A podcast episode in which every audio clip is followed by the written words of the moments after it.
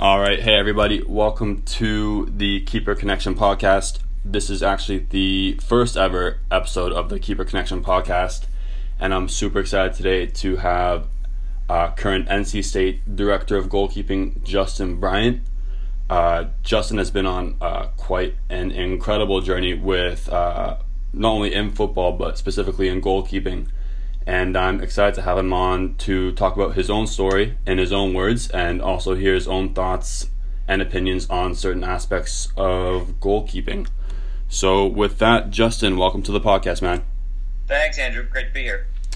So, uh, yeah, um, it'd be great if you could just. I mean, I know you've been on quite an adventure with football. But if you could give us a little breakdown as to how you got started in goalkeeping and then where that's kind of taken you to now. Sure. Um, well, I, I didn't start as a goalkeeper. When I played as a, as a youth player it, growing up in Florida, uh, I was an outfield player. But I was always sort of intrigued by playing in goal, and I would jump in goal in training every now and then. Um, and then I actually just asked the coach of the side if I could give it a try because I remember this very, very clearly. We were playing a, a game in a 100 degree weather, and I was running and sweating and working.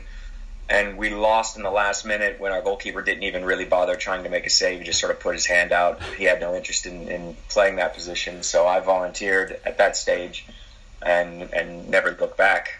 Um, and I was lucky in a way with the timing. I, I started playing and came of age during the first incarnation of the original North American Soccer League uh, here in the U.S. So the you know the original New York Cosmos and Tampa Bay Rowdies, etc. Yeah. And so those games were on TV, and and um, I was only about a two-hour drive from Tampa, and so I would go to Tampa to see games in person and, and watched every game on TV that I could. And uh, I, I don't honestly know why to this day it made such an immediate impact on me, but I just loved everything about playing in goal even including the responsibility and the pressure that you feel even as a youth player. Um, and uh, it just became a, a, lifelong passion. And I'm lucky enough all, all these years later to still do it every day. Yeah. So are you coaching still full time then with NC State? Like you're, are you, because the season's what, September or August till? August till you lose. August till you lose. August till you lose. So we, we, we made it as far as the Sweet 16 this year. Right. And um, the third round of the NCAA tournament, we, we lost to UCLA out in Los Angeles this year, and that ended our season. But yeah, it's year round. Um, we are on a little bit of a break right now. The players, you know, are, are, are, students, of course, and so they just took finals, and everyone's gone home for the holidays. But we'll get back into it in January. I do some coaching with the local club too, North Carolina FC, um, the the youth club branch of the professional club so I, I stay pretty busy year round. Um, although you're catching me at a good time. We had our, our winter goalkeeper camp, three night camp that finished last night. Right. So I'm at I'm at the start of about three weeks of downtime, which will be nice. Ah, it's decent. Nice. Yeah. So just because you you obviously played in in Florida for a while, and and but then you made that move um, over to the UK, and for me, when I was reading your book, because I kind of been on that same kind of journey of going from North America um, and just kind of going out on, you know, not knowing what's going to happen and just going, yeah, I'll go and see, go on trial and see what happens. Um, so when I read your book, I thought I've never related to a book as well as I did with yours. Um, you know, for a North American player in general to make that move to this to the UK is quite a big move um, and you can relate to it on some level. But I think specifically as a goalkeeper, you don't get too many of those, um, especially in non-league football.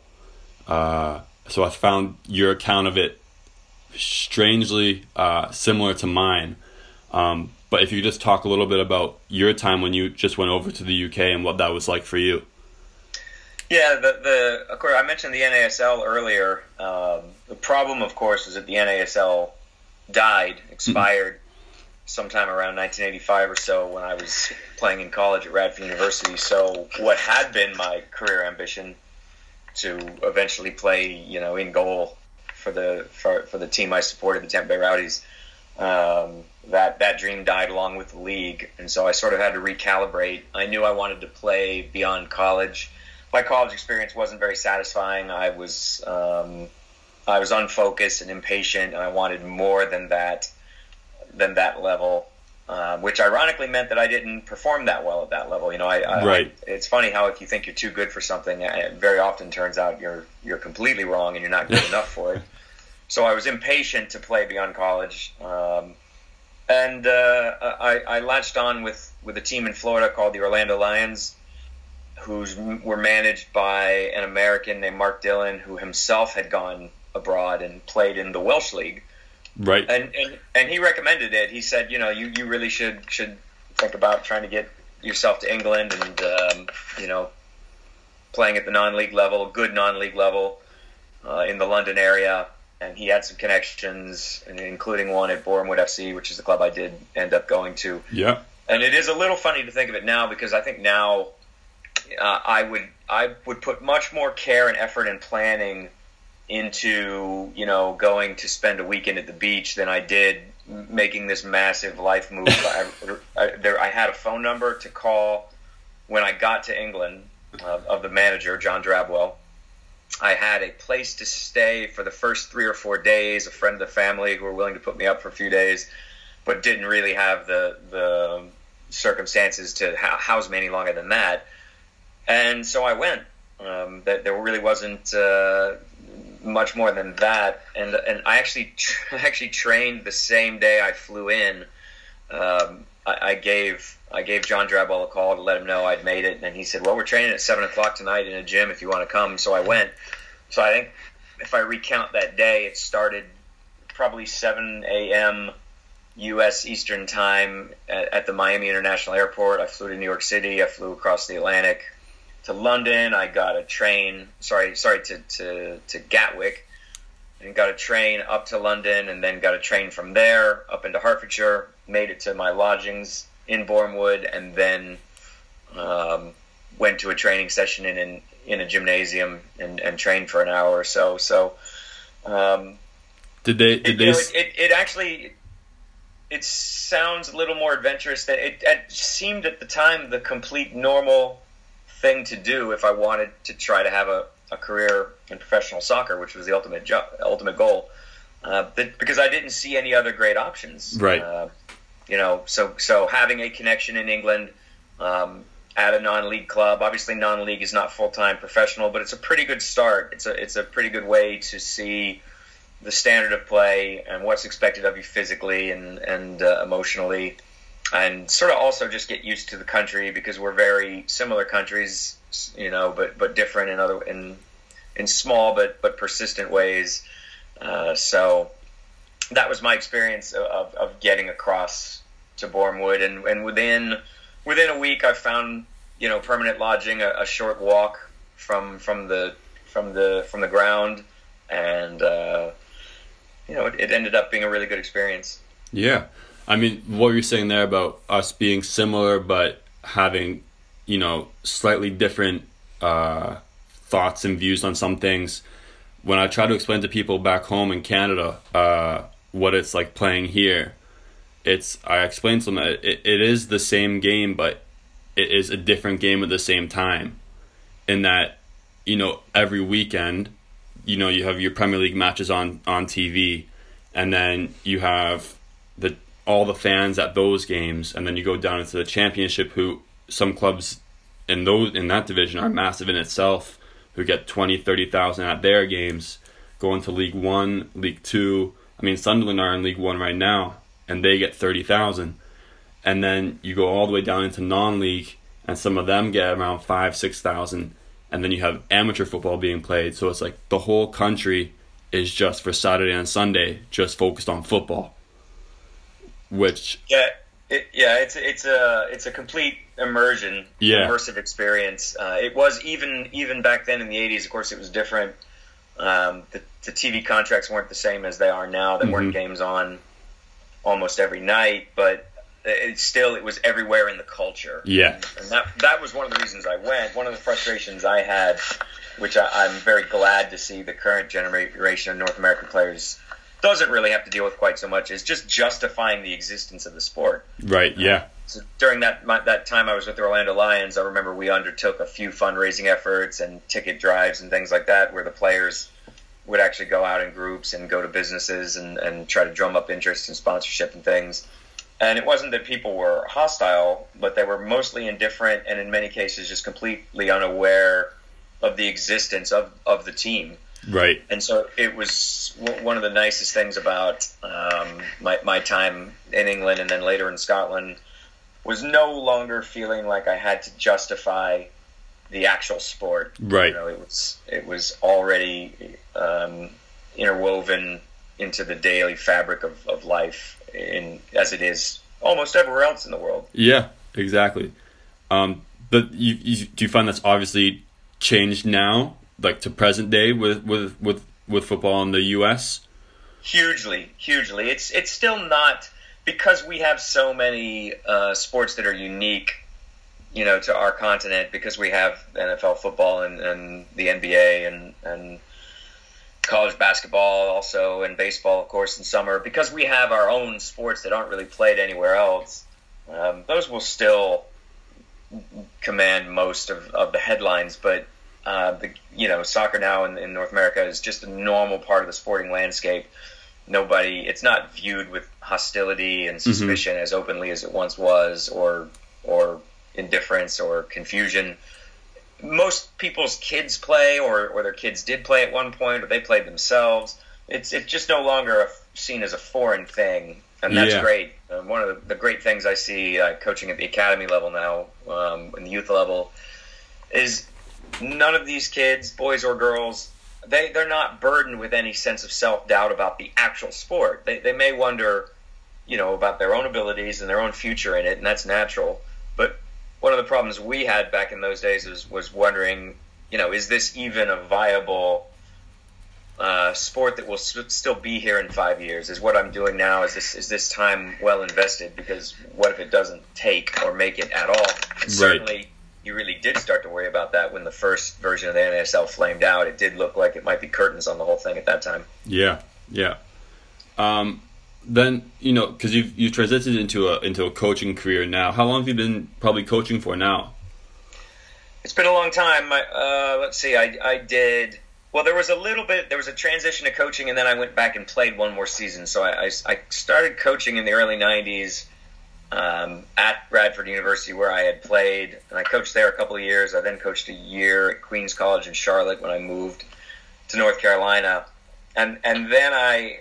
I think I talk about this in the book, but I more or less got talked into playing again, and I played one season in the what was called the USISL with Cocoa Expos, and I had a good season. I didn't enjoy it because that, that league was extremely poorly run and very unprofessional, but but I, um, I did. It, we were a very good team, and I, I had what I consider to be a good season. And that was it for me. That was 28 at the end of that season, and uh, I just hadn't made enough of a living. I'd, I'd, made little drips and drabs of money here and there. I was owed money after I played my last game for the Expos, and it took forever to actually get it. Yeah. Um, and I just sort of hit the end of my rope in terms of being able to put up with the the lack of professionalism that was in the game back then compared to how you could live um, as a coach at the college level where the, the funding was stable. It wasn't mm. based on you know a soccer team trying to generate income. It was funded by the university. So um, I started getting serious about coaching then then after my, my playing career ended. So since about 1997 I've been in it almost nonstop, except for a couple year breaks break where I did a, a, graduate degree in New York City. Right. So would you say so from when you you kind of stopped playing in the early '90s? Um, would you say your perspective on you know the position of goalkeeping has changed from when you used to play to you know your perspective now? Well, my perspective has changed, yes, but one of the reasons for that is that goalkeeping itself has changed. Right. so I, I, played through the pay, the the, the um, pass back law change. So my time in England and Scotland, you could still handle back passes. And then those years I was coaching at Radford, the new law came into effect where you could not handle a back pass. And that last season I played in 1995, was my real first introduction as a player to, to playing that way. Now, fortunately, it suited me. I will say with no false modesty that I was a pretty decent outfield player and I'm two footed, and so I was okay handling back passes and playing balls out of the back. Um, it ended a lot of careers. Yeah, there, there were a lot of goalkeepers that were not suited for it and found themselves dropping down levels pretty rapidly when when it was sort of un- realized that that they were not good enough with their feet to deal with it under any kind of pressure. So my perspective has necessarily changed on the position as we've seen changes in the position. So if you look right. at the current generation of top goalkeepers, um, guys like Ter Stegen and De Gea, and they goalkeepers in the '90s weren't built like that. They were not lean, athletic mm-hmm. uh, guys who looked like out, outfield players. Really, they were, you know, tended to be much bigger and blockier and, and stronger. Brad Friedel's probably a good example of maybe the last you know, one of the last guys that, that started in the pre pass back era and finished in it, and he handled that tra- transition well. But in general, you don't really see um, the great big heavy physique in goalkeeping that much anymore because you know teams want somebody that, that's going to be adept at at playing the ball with their feet, but not just that because a big guy can do that, but but sort of it's really in the support phase. It's really in when you've played a ball out to your left back and then and then the ball gets circulated around the back four and the goalkeeper is out at the top of the box showing for the ball and, and taking touches across his body and playing it out the other way too. That's where somebody who in the old days might have been a really, really adept at dealing with a barrage of crosses under really physical heavy challenges the, the physique that's good at that isn't necessarily good at, for instance, what somebody like Ter Stegen or Ederson does. Right. Uh, the, the two just aren't that compatible anymore, and so you see more of the latter in the game now. Yeah, absolutely. I mean, with Ederson and you know Ter Stegen, they play in, in, in teams that you know use them and utilize them for their footwork. Uh, I think the same you could say for Hugo Lloris at, at, at Tottenham. But then you got, I guess, some teams. If I look at like a, a Tony Pulis side, I think he's at Middlesbrough right now, where his keepers probably won't need to use their feet like that. So, do you think that, say, an Ederson or a Ter Stegen would do well in like a Middlesbrough side, or do you think they're only best suited to those teams where they're utilized with their feet more? Well, that's a good question, and that's why I always sort of dodge an answer when when the discussion of who the best goalkeeper in the world is. Yeah. Anytime that comes up, I feel like there are best goalkeepers for certain teams. Yes. So, um, you know, Ederson is absolutely the best goalkeeper for Manchester City because that's exactly how Pep wants his goalkeeper to play. And Mourinho's now gone, of course, but Ederson at Manchester United with a, a back line that plays much deeper and is not as interested in playing out of the back it's not that he wouldn't do well there. It's just that his skill sets wouldn't be utilized as frequently and as often or yes. as well. So you know, I'm sure he could still handle the goalkeeping, but you wouldn't see the same display of skills. Same as if um, you know Ter Stegen had been at United or in a Tony Pulis side or Sam Allardyce side. Um, you know, before Sarri came to Chelsea, Courtois was was by a, a, succession of Chelsea managers never really asked to play out of the back and play with his feet. Yes. So you know that, that that's that's why I say, and I, th- I think you're going along the same lines with me here.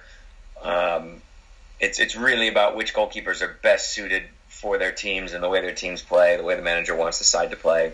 Right. And different skill sets lend themselves to, to different different teams. Yeah, I mean, when you look at, at Petr Cech at Arsenal right now, um, I mean, he got a bit of grief at the beginning of the season because Emery came in and stamped, you know, he wanted to play that certain way of football right away. And I felt bad for Cech because he came up against, against as it Manchester City in the first game and then Chelsea in the second game. And because there was such a high press, you could see he wasn't very comfortable with that. But then people were saying, just people on, you know, look on Twitter and their feedback, and he doesn't know how to play the ball at the back. And I don't think you get to Petr Cech's level and achieve what he achieved without being able to do that. Um, but then I, the second, the other keeper at Arsenal is uh, ooh, is it Leno? Leno. Leno. Now, yeah. do you do you feel he's a better fit for that Emery system, or do you think Cech has just kind of come in under a bit of scrutiny for those first two games. Yeah, I think there's a little truth to both of those things. I think Bernd Leno did play it more consistently uh, when he was in Germany in the Bundesliga, mm-hmm. but I do think Cech was somewhat unfairly criticized those first few games. Most of that, his, most of it came from that admittedly very strange ball he played out for a corner across the face of his own goal. Yes, yeah. I, I, I don't recall ever seeing anybody do that before. I, I kind of feel like he started to play a ball and tried to change his mind and stopped and, and, and half followed through and ended up sort of half striking a ball that, that fortunately didn't go in his own goal. Um, you know, some of the guys that that do analytics, um, some elements of goalkeeping are just always going to not lend themselves well to analytics. And so, as hard as people try to, to quantify shot stopping. There just there's no such thing as the same shot replicated. This the same shot from the same spot might have different spin, mm-hmm. um, different degree of defenders obstructing the view in, in front of the goalkeeper, etc. So I'm, I'm not the biggest fan of, of attempts to quantify shot stopping. But there are some people that, that quantify distribution really well because you can look at every ball a goalkeeper plays and determine was it a good ball that was successfully received by a teammate? How many opponents did it cut out? And the guys that do this found that, that numbers are actually pretty good. Um, they stand up really well in the modern game. Maybe not with the very, very elite distributing goalkeepers like Ederson and Alisson and a few others, Ter Stegen, but but pretty well with most of his contemporaries. And it's not a weakness of his. And like like you said, he didn't get to the level that he's at. Yeah, he's, he's played in two Champions League finals. He's he's won multiple league titles. Um, he's played at the highest level for well over a decade now without being able to, to kick a ball any way you'd like it to be kicked. Yeah, you know, exactly. Any sort of trajectory, any kind of spin, flighted, driven, whatever, he can do it. You know, the question is, has he been asked to do it as much as some other goalkeepers? And so, if the answer is no, then suddenly you're asking him to do it a lot. And as you said, the first two games of the year, of the season, are against high pressing teams that, that are that are not giving a lot of easy options then there's going to be an adjustment. And I would have, I would have liked him to have had had a chance to settle in a little bit longer, because let's say Arsenal never had bought Bernd Leno. Um, I think that no one would have any complaints about his distribution right now. Still, likely wouldn't put him among the very best at it. Yes. but it wouldn't be he wouldn't be any sort of liability. Exactly. Um, let's actually go back to to specifically more about you um, for a sec. I just want to know after playing in the UK, what did you find was like your greatest lesson, if there is one that you can think of? Yeah, I, I, I can think of a few. Um, technically, the biggest lesson for me was in, was actually striking a ball. Um, it I, growing up in Florida, you don't realize how easy those conditions are for a goalkeeper. And I know you're from much further north, so when you grow up in Florida, it's always warm. The fields are always green and soft and lush. Right. Uh, it's it's just easy to kick a ball if that makes sense. No, I get that. Yeah. You know, the conditions are just right, and and so when I was a, a schoolboy player, a youth player in high school, I just thought I kicked the ball fine. I, I you know, I hit my drop kicks. They go past midfield. I can take a goal kick and get it up up pretty much to midfield. And when I got to England, I, I realized the conditions, especially in the 80s, because one of the great revolutions in the game has been turf science. Yes. If anyone doesn't believe that, all you have to do is go on YouTube and just put in some random highlight videos from the 80s, and, and even the top flight teams, they, you know, the in midwinter the, the pitches were just mud, so you can imagine what non-league pitches were like. yeah. um, and so, uh, to the fact that it was wet all the time, the pitches were bad, lots of mud lot of, time, a lot of teams put sand in the goal mouth or even sawdust or straw. And then, in order to deal with those wet conditions, the balls tended to be these really hard, plasticky um, balls. I think Umbro made most of them, and, and, they had like a hard plastic shell on them, which made them difficult to catch, yeah, difficult to kick. And it really exposed my limitations in that in that regard. I I had thought of myself as someone who was good with his feet, who could take a good goal kick, who could hit a ball with his left foot, and every, all these things. And it, it just didn't go very well. Um, you know, my, my first, I, I, remember my my debut for for Boreham Wood. I kept a clean sheet. We won, but I distinctly remember really struggling with my kicking and, and, and feeling self conscious about it and thinking it was very clear to everybody that my kicking wasn't at the standard that it should be. So technically, I would say it was that. Um, but also dealing with crosses because the game was very aerial back yes. then. Possibly part in part because the pitches were so bad, you, it wasn't easy even if you wanted to be a passing side. It's much easier just to hoof balls into the box. So I had to learn to you know come off my line and deal with physical challenges. And then communication, because more was expected and demanded of me as a goalkeeper by by managers and teammates than I had been used to in the states. I, I something would happen that to me would seem pretty innocuous, and someone would turn around and yell at me and say, "Why didn't you say? You know, why didn't you let me know?" And it hadn't really occurred to me that I needed to be giving more information more consistently, being more specific with my communications. So it, it honestly, uh, I had two different spells at Boreham Wood and a spell in Scotland in between. But that first half of a season at Boreham Wood, I I came back a transformed goalkeeper, and I only actually played one game for the first team in that spell. Right. But just being there and training every day, playing the game I did play and the reserve games I played, and then I was on trial at, at Brentford FC for a, an extended time.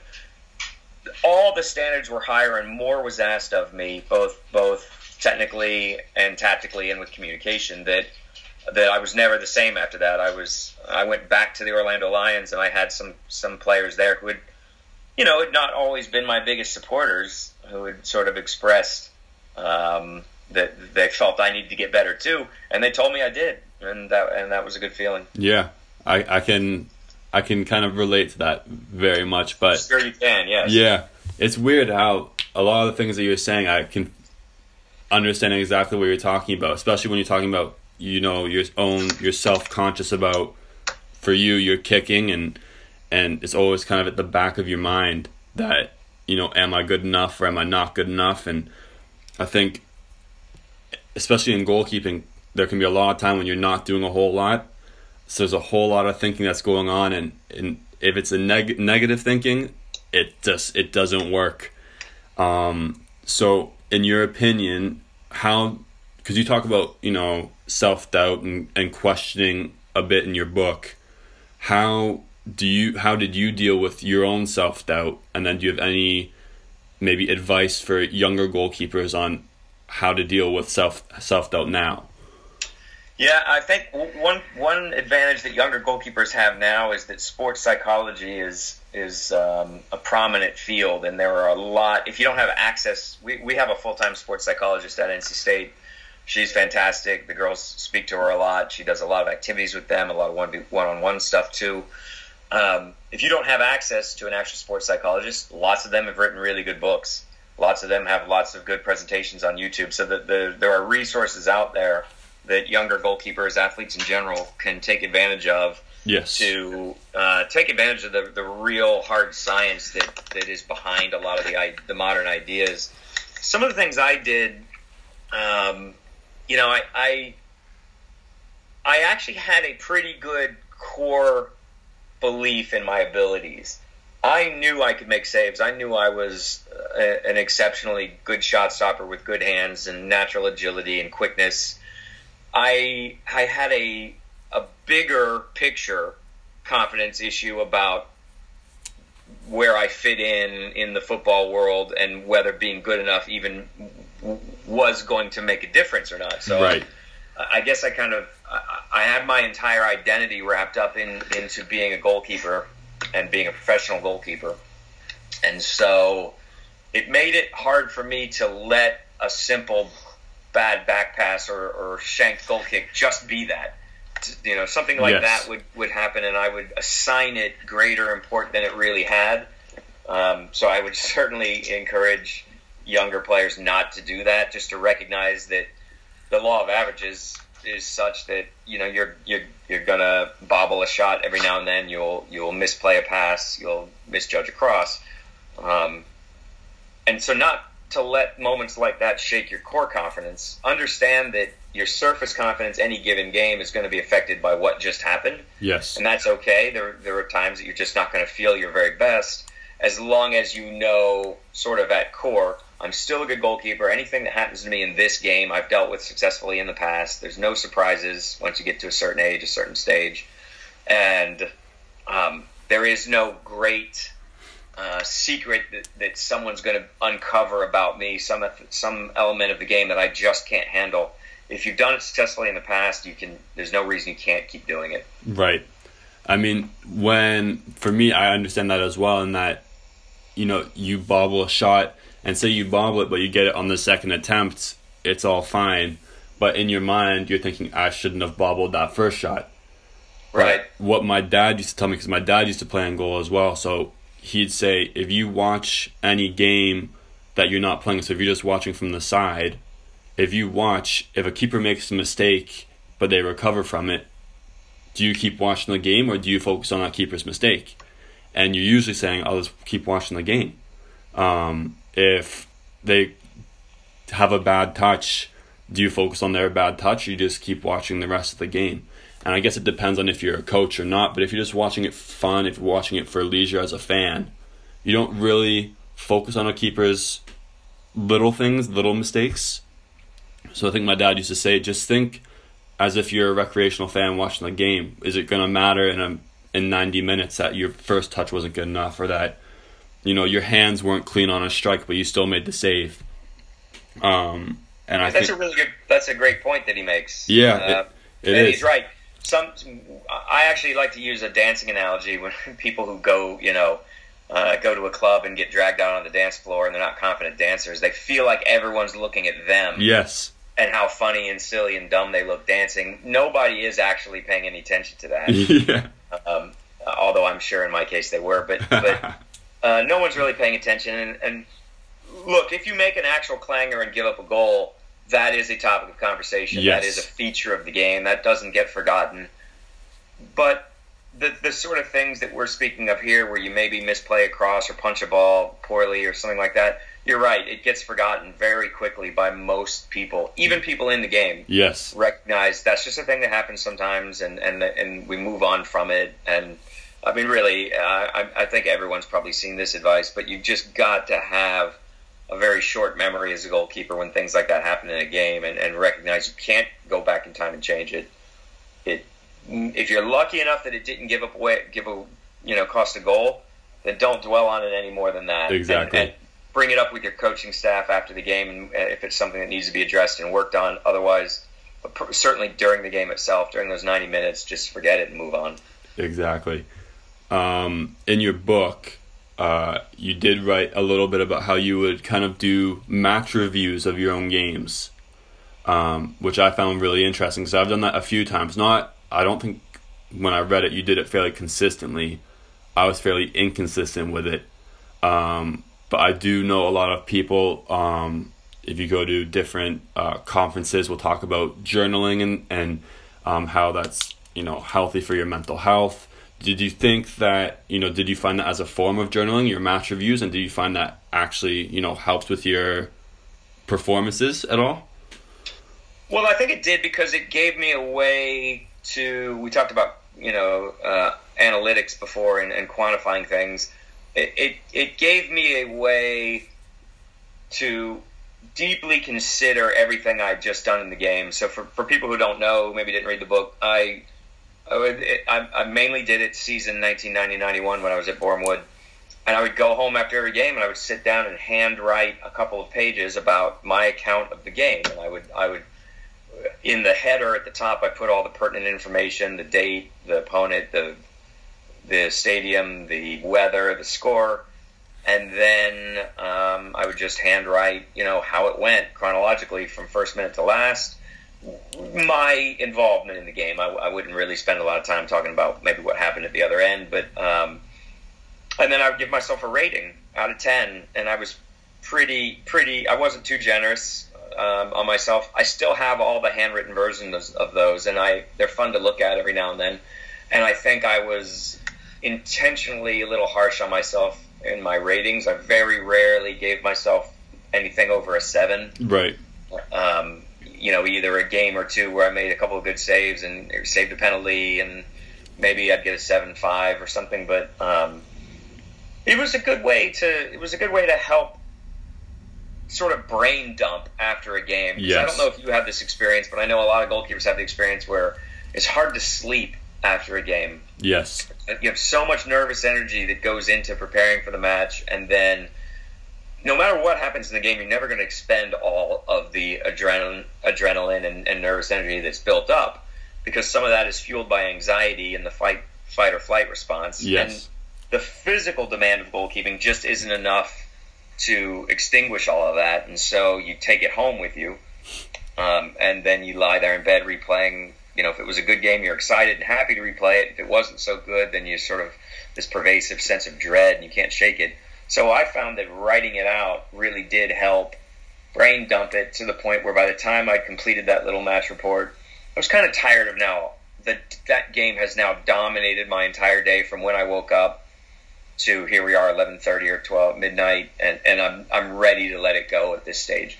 That was also at the start of when I begun to discover about myself that I I liked to write in general. Uh, so it was sort of satisfying that urge. I didn't know really what else to write about at the time. I was undeveloped as a writer and had no, you know, literary skills of any to speak of but it was really good and therapeutic, and I was glad I did it. I only wish I had done it again that last season I played in 1995. By then, I was doing all kinds of serious writing and publishing writing and things, so I didn't feel like I needed to do it as a literary exercise. But I wish I did because I would. Uh, um, it, it's fun to go back now, 25 years later or 30 years later, and and be able to see these details that are written. You know, we think we have photographic memory, but but some things you're just not going to remember and when you write them down, you can look at it and say, "That's right, I remember that now." Yes. Wow, that moment. You know, that's really weird to think about, like 20, 30 years ago. That you know your thoughts then, and you can still look and think and see exactly what you were thinking. It, it's uh, it's even it's even weirder than that since I hand wrote them, and I, I've I, I've typed them in at some point. I typed them into Google Docs, but um, I still have the the you know the actual original spiral notebook full of all of them, and and uh, when you when I look at those, I can I can I remember not only by reading the match details, I, I remember not only the match, but I actually remember sitting down and and writing them. I remember you know digging up a pen somewhere and, and getting to work. One of the ways I knew, one of the things that it did, and I, I guess it's debatable whether this is good or not, but there were moments in games where I would think about how I was going to write about what had just happened. Really? so I don't know if that's either good for that, that in the way that's not good because you know maybe I'm not focusing on the moment, but also it's preventing me from obsessively you know pressurizing myself to be perfect. But uh, something would happen, and I would think, oh, you know, uh, Davey didn't listen to me at all when I shouted for that ball. I'm going to write that tonight. Yes, that's so, so, weird. Um, is so being is there anything that you would take from say the English game that you think would be great to add to like the the North American version of football or vice versa? Is there anything that you maybe want to take from the North American game and apply to the English game? Well, I think the way things were back then, I think a lot of that did make it into the American game. I think I think you know just by by virtue of sharing a, language and most elements of, of common culture. You know, we we have been pretty strongly influenced by by the English version of the game. Um, I guess one of the things that I really admire still to this day about English football culture and Scottish too is is how they really are um, accountable to the fan base. So if, if a team is playing poorly, they get you know supporters let their displeasure be known. And there are some things that just won't be tolerated in England, and you know, obvious lack of effort mm. for one. You don't see that often. Most players that have gotten to some sort of level, professional or even semi-professional level, are, are, are you know, they're trying but not everyone tries their very hardest all the time. And the English are really good su- at sussing out when someone is maybe not as fully committed as they might be. Right. Um, here in the states, I think most people know some of the problems we have with player development and in the youth game, the whole pay to play model. Mm. And it, and you, you do sometimes get players who don't feel like they have to put their heart and soul into it, and that's fine. They don't.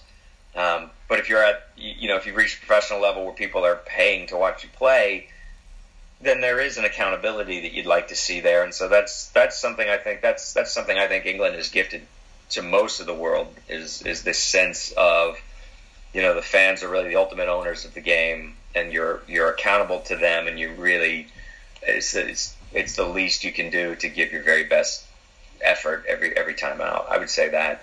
Uh, and in terms of vice versa, like how it could go in reverse, anything from from the U.S. to England.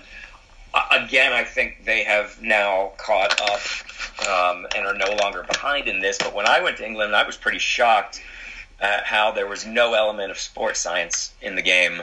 Right. Um, so I, you know, I played in, in college in the, the mid '80s, '84, '85, '86. So this is a long time ago, and it's it's well before what we would consider the modern era of sports science. But we still did, um, you know, a weights program. We still did strength and conditioning, speed and agility work, plyometrics, and we knew it wasn't a good idea to smoke, uh, um, or to be, you know, to, to smoke cigarettes or to drink a lot. You know, yeah certainly not the night before a game, but not the night of a game either, or after a game or anything like that. So I was a little bit surprised, if not a little, if not downright shocked, by how none of those elements seemed to exist.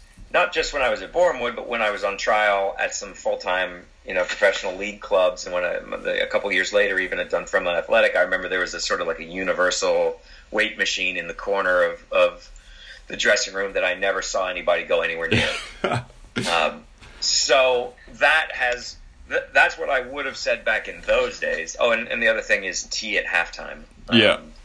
you know, when we we would drink some kind of fluid, you know, hydration drink. Um, they brought in these trays of tea, um, which you know, sugar and caffeine is not the worst thing to put in your body at halftime of a match. But milk, you know, there was milk in the tea, and I don't think you'd find too many dietitians recommending that. So no, that is all. All you have to do is watch any of the documentaries that are out now, and you know that that, that England's as as much in the in the cutting edge of that as anybody now, but it certainly wasn't wasn't back then. I mean, it's funny that you say that about the the strength and conditioning because Brad Friedel put out a book uh, years ago now. Um, and he said when he moved from Liverpool, when he moved to Liverpool, um, he said he that caught his attention as well was that his high school gym setup was better than what one of the best teams in Europe had at that time.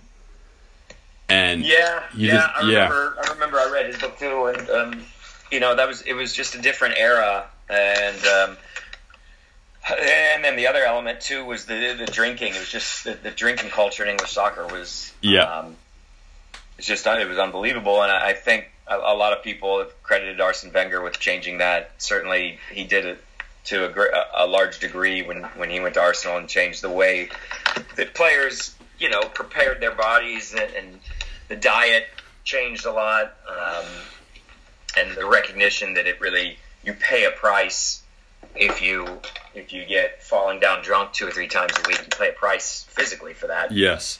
So all that stuff's changed. I would like to think like modern day, like right now, what would I take from the, the North American game, the U.S. game, to the English game? I I I'm sure there are things. Um, maybe maybe that you know maybe maybe there is a still uh, um, comes more from the American character of individualism, and so there's players that are a little bit more willing. Um, just maybe the the level of confidence I see in academy level players who haven't really proven themselves yet, but they but they rate themselves, and I think that's a good thing. Right. I think I think in England sometimes they're a little bit quick to try to cut people down to size. You know, they don't want they don't want youth players wearing flashy colored boots and things like that. Which, I mean, I I I tend to favor the idea of letting young players express themselves and there's no reason to cut anyone down to size because the game will do that. If it turns out they're not good enough, no one will have to tell them. They just won't make it. Right. Uh, but until that happens, uh, you know, um, I, would sort of maybe like to see just a little more tolerance displayed towards players that are sort of a little bit more maverick in their approach, a little more individualistic and creative and skillful. Right. That's a that's a good answer. um, just when we were talking about Brad Friedel, there, um, you know, there was that that era of goalkeepers. I mean, for me as a Canadian, we only had a few. I mean, the only one I can think of that played a decent Premier League level was Craig Forrest um, at West Ham, and so growing up, I was mainly following American goalkeepers playing in the Premier League. So Kasey Keller, Tim Howard, Brad Friedel, uh, Marcus Hahnemann. Um, and you know that was maybe what 2005 through to 2010 11 around there i guess mm-hmm. um, where i'm not saying that the states don't have good goalkeepers now because you know there's uh, what bill hamid sean johnson joe bendik but you know why are there not as many american goalkeepers playing in the premier league as there once were yeah that's a that's a really interesting topic. It's one I've, I've actually thought about a lot. And I think that the success of those players you mentioned, there were a couple of more. There was Ian Feuer. Um, there was uh, Jurgen Sommer, who was at QPR. Right. Ian Feuer was at Luton, I think.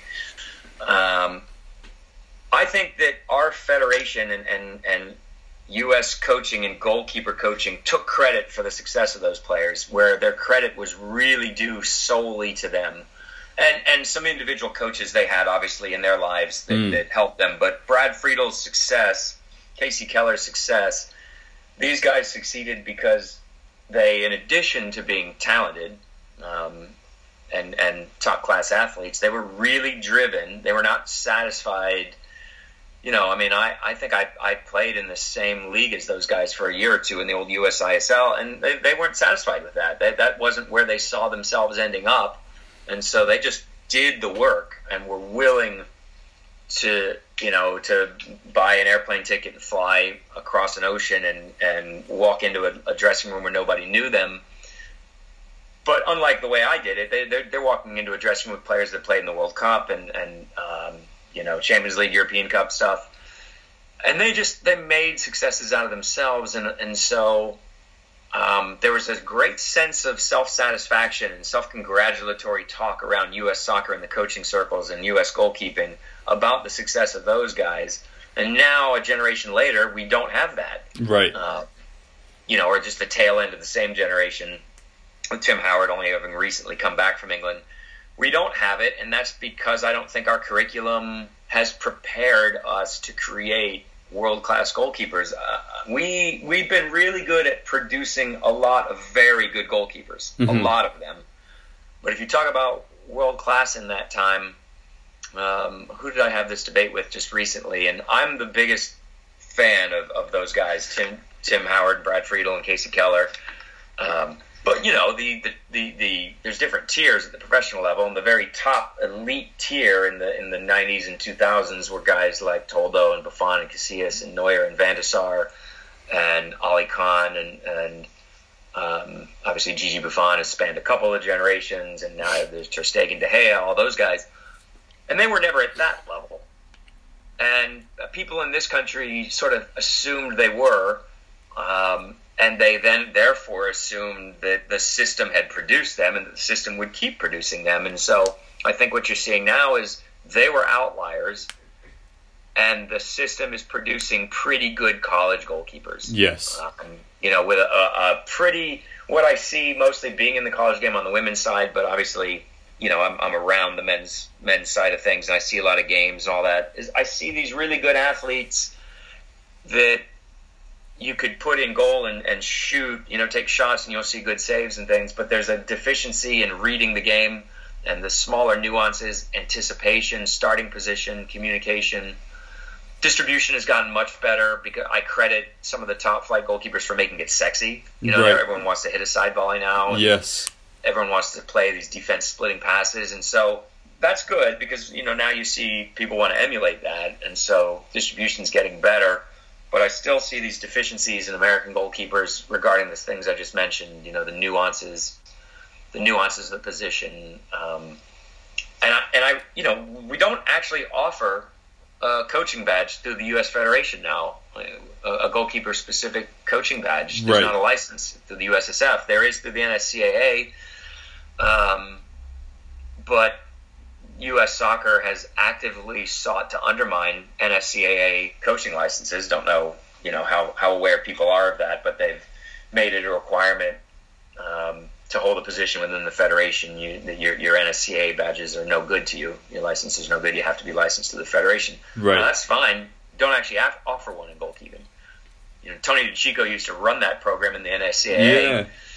Yeah. Um, you know, Tony's no longer with us there is still a program there, but that program is irrele- irrelevant to the federation's concerns, and they don't have one of their own. So I don't know where the next generation is going to come from, but they're going to have to do it essentially again the way the guys previous to them did, which is you know through their own efforts. It's similar on the women's side where there's you know women are just more advanced in every every respect um, in terms of their peers globally but we've seen in the last five, six years that they've lost a lot of the advantage they used to have, and the rest of the world's catching up really fast.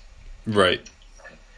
Countries that you know the U.S. women used to beat seven nothing are now more than a good game for them, and and you see that in goalkeeping too. You just you still see these deficiencies in the decision making and the reading of the game and anticipation, communication. That's the kind of stuff that I think if we had more of a national curriculum um, where where these standards were set and were applied, you know, uniformly and regionally around the country, I think it would be better right now. Yeah, I mean, I think it's tough for the states, especially with first of all the the sheer size of the country compared to say England, uh, even Iceland. I mean, the amount of uh, UEFA qualified coaches in Iceland to uh, active players. I, I, don't even remember what the stat is, but it's kids there have a good amount of level of coaching available to them. Um, but because it's such a small country, it's a lot easier to to have everyone on board with what their goals are. Whereas I yeah, find sure. in the states, yeah, we're, we're, we're definitely disadvantaged by that, just the sheer geographic scale. But we do we do have a federation who who have the responsibility of setting a national curriculum and then you know, I, I alluded to one of the problems, which is that they they waged what amounted to you know a, a war against uh, an entity in the NSCAA that existed almost solely just for coaching education. Yes, and uh, so you know, it's it's definitely not a, a, healthy state of affairs when you when you have your federation um, with a contentious relationship with an entity like that. And then at the youth club level, we've got now this this war, not war, I shouldn't say that, a conflict between you know the development academy, which is the youth development arm of the federation, and then the ECNL, which is a, a private league of, of youth clubs. Um, again, you know, anyone that may listen overseas might not have any idea what I'm talking about, but it would almost be analogous to um, you see actually you've seen some of this in the past with the English FA and the Premier League that they are not aligned. They, yes. they have different interests and they're run by different bodies. And people have in the past talked about the damaging effect that's had on the English national side. Mm-hmm. Um, so we're dealing with something similar here, and, and yeah, until we have um, until we've found ways to overcome that, and certainly until we've implemented a, a consistent way to coach goalkeepers um, to a really high standard, not just technically, but also tactically, I think we're going to struggle to see American goalkeepers making an impact on the global stage as they did not that long ago. Right, right. So then, what would your advice be then for any young aspiring goalkeepers, whether it be young pros, uh, college players. Do you have any advice for them after saying something like that? Yeah, I think in the absence of, of sort of like a national curriculum curriculum that you would have that they've got in Spain and Germany and places where they just crank out goalkeepers, it's all about who you surround yourself with in your immediate orbit. You know, right. if you're a 14 year old goalkeeper who loves watching De Gea or Ter Stegen and wants to be the next one of those, then make sure that you're at a club where you're getting a high level of goalkeeper coaching. Um, you know, with people that really know the position. They don't have to have been, you know, decorated ex pros themselves. They just have to be really, really well versed in in the demands of the position. That can give you a high level of training, and then find people to emulate. And so, you know, again, it's great to watch watch those people on TV. You can watch if you're a female goalkeeper and you watch Alyssa Naeher or Ashlyn Harris or mm-hmm. some of the top goalkeepers in NWSL. Um, you know, we have Katelyn Rowland here at NCFC, and she's as good as there is. And so, like, I, I always tell the, the, the young players in our club, go to those games, go to the games and watch those goalkeepers and watch everything. Don't just wait for them to make saves. Watch how they warm up. Watch how they're conducting themselves when the ball's at the under, other end of the pitch. Uh, I think you know role models uh, and even a degree of hero worship is um, is a, is a really really good learning and motivational tool for any young player. When it gets a little older, and you're talking about like college players who want to play pro, um, or or even even let's say like USL players or, or NASL players who would like to play overseas in one of the top leagues. I think the thing there is is you have to be willing and just ready for uh, ready to have to prove yourself daily. Right. Um, you know, just the constant need to prove your ability. Have have faith and belief in your ability, but recognize that one good training session or even one good game um, will be forgotten. Not willfully, not with any malice, but just because it is a job. It is a job. It's it's you know it's it's not fun for everybody. You will play with people that don't actually enjoy playing football or watching it. Mm-hmm. I, I, had teammates like that. Um, I think we all have, and, and but it is their job. It is their livelihood. They take it deadly seriously, and they will hold you accountable for their success. Um, a goalkeeper has a, a, a an inordinate influence over who wins and loses a game, and and so you know people will be very vested in your performance and just expect that going in and sort of steel yourself to it and it'll make you a better player and a better goalkeeper. And um, you know as long as you're not shocked by it or take too long to adjust to it it will very quickly seem normal. Right right.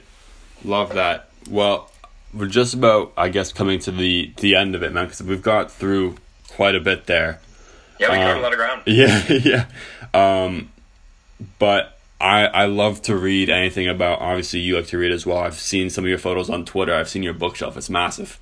Um, is, is there any book that you would recommend not just about football about sports in general sports psychology that you have found found you know very uh, beneficial? And do you think that other people involved in sports goalkeeping would get a good read out of that as well yeah you know i i, I enjoy books from athletes who's had kind of a similar career trajectory as my own. I mean, I read David Beckham's book and I, and it was fine, but you know, if you're if you're born, I'm not saying he didn't work hard. He worked very hard, but he's a really talented guy. Obviously, going to be a success at the at the highest level. So there's not a lot to learn from that. Um, so for for players that feel like they have a mountain to climb and things to overcome. Um, there's a guy named Garry Nelson who wrote a book um, called Left Foot in the Grave. That was actually his second book. There's one that he wrote uh, at, when he was still a player, and it sort of details that sort of gritty life in the lower leagues back in the 90s, maybe early 2000s. Um, unfortunately, can't remember the name of that first book, but both of them are good insights into particularly the second one because he's a player manager. So now instead of just concerning himself with his own career, his own playing ability. He now is trying to find a way to make a team successful while he's in charge of, you know, a whole squad full of players who have different levels of ability and, and different individual agendas, etc. So um, that'd be a good one to look for. Garry Nelson. I think it's Gary with two R's. Um, there's also some really good sports psychology books out there. Um, I forgive me for forgetting the name of him, but he's publishes books through my publisher, through Bennion Kearny. So you know that people could look him up. I think it's Dan Abrahams. Oh yeah, yeah, yeah, yeah. I know Dan Abrahams. Yeah, yeah, Dan Abrahams. So he's the same publisher as me, and then also the same publisher in me as, as mine. In fact, the way I got hooked up with the publisher is Rich Lee, the former Watford goalkeeper. Oh yeah, yeah. Brentford and some other clubs. Yes. He wrote a book, and it's uh, it's really it's it's just a, Bryce Sorry, I had to yell at my dog. It's um, a story of, of one season of his career, but he's just again it, it's sort of in diary format. It's it's, it's, really it's grad- but it's called graduation, right? Yes, that's yeah, it. Yeah, I have it. Yeah, it's good. I, that's a good one because it, it just he has a lot of ups and downs in a, in a in a short period of time, and and it's it's always I think illuminating to see how people handle those. Yeah, yeah. I mean, because he was at Watford and he overlapped with uh with Jay DeMerit, um, who's that's right. Whose story is also unbelievable as well, going from yeah. There's a movie if people want the Jay DeMerit